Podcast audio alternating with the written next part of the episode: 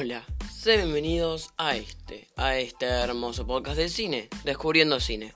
Porque sí, el cine se puede seguir descubriendo.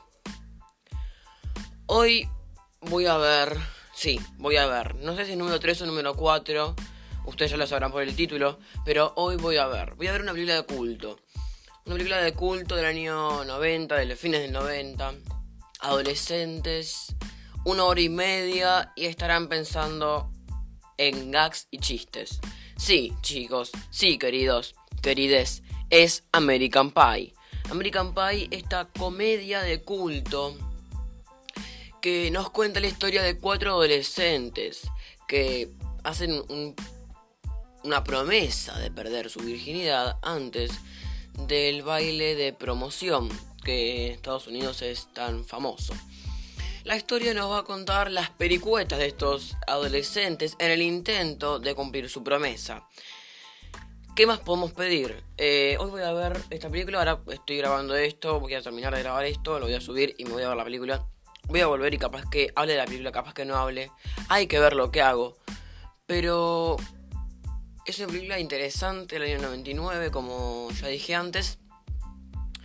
Que nada, a ver, es una comedia. Eh, y yo digo interesante porque se, se, supo convertir en una película de culto este, por sus este, hasta hoy tan famosos gags y chistes y, todo esto. Pero eh, obviamente no es más que esto, no es una obra maestra, eh, de hecho. así que. Mm, pero qué sé yo, me pareció interesante presentárselas acá en Voy a ver.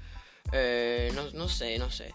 Tuvo muchas, muchas secuelas y demás. Tuvo esta American Pie 2, American Pie Camento de Bandas, La Casa Beta, El Libro del Amor, American Pie 5, American Pie El Recuentro, un montón de, cosas.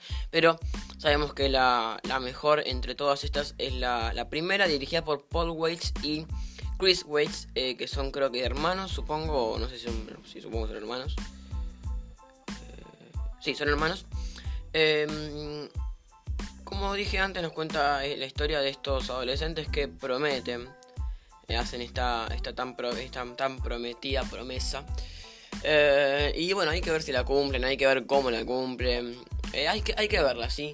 Así que si no la vieron, propongo que la vean. Si ya la vieron, véanla otra vez. Y si la vieron dos veces, véanla tres veces. Si la vieron tres, véanla cuatro. Si la vieron cuatro, véanla cinco. Si la vieron cinco, véanla seis. Si la vieron 6 ya no la vean más, deben estar cansados de ver American Pie. No sé por qué vieron 6 veces American Pie cuando podrían haber visto otras 5 películas más interesantes que esta. Los dejo con la recomendación del episodio porque sí, voy a ver si me tiene una recomendación y ya después nos vamos a despedir. Porque voy a ver, es corto, voy a ver, es un flash. Mi recomendación para este episodio es Velvet Buzzsaw, una película que ya recomendé antes, pero que ahora quiero hablar bien, les quiero hablar bien de lo que es y de por qué yo creo que es interesante para ver. Eh, es en 2019, producida por Netflix, es original de Netflix, así que si tienen Netflix vayan a verla ya. Eh, nos cuenta sobre, nos cuenta la historia de una, una directora de una galería de arte, un crítico muy temido y una secretaria o asistente Em, que nada, se apropian de, de, las pinturas de la obra, digamos, de un director que, de un, perdón, de un director no, de un pintor que eh, falleció y que, bueno, no era muy conocido porque tenía unas obras realmente fascinantes. Eh, pero cuando se apoderan de estas obras y empiezan a venderlas y empiezan a hacer negocios con ellas, pasa algo muy malo. Y es que el director, el, digo, el director, que es que el pintor se las va a cobrar. Eh, es una historia una historia como sobrenatural, no es de terror, o bueno, yo por lo menos no la, siento como de terror, pero acaban mis cinco rápidas razones eh, para verla. Actuación de Jake Gyllenhaal, que es genial. Dos, eh, los, los, colores, eh, no es una fotografía excepcional, pero está muy bien. Tres, la ciudad, Los Ángeles. Los Ángeles que muchas veces me confundió con Nueva York. Yo pensaba que estamos en Nueva York, los edificios tan altos, esos departamentos hermosos. Cuatro, Em, los diálogos.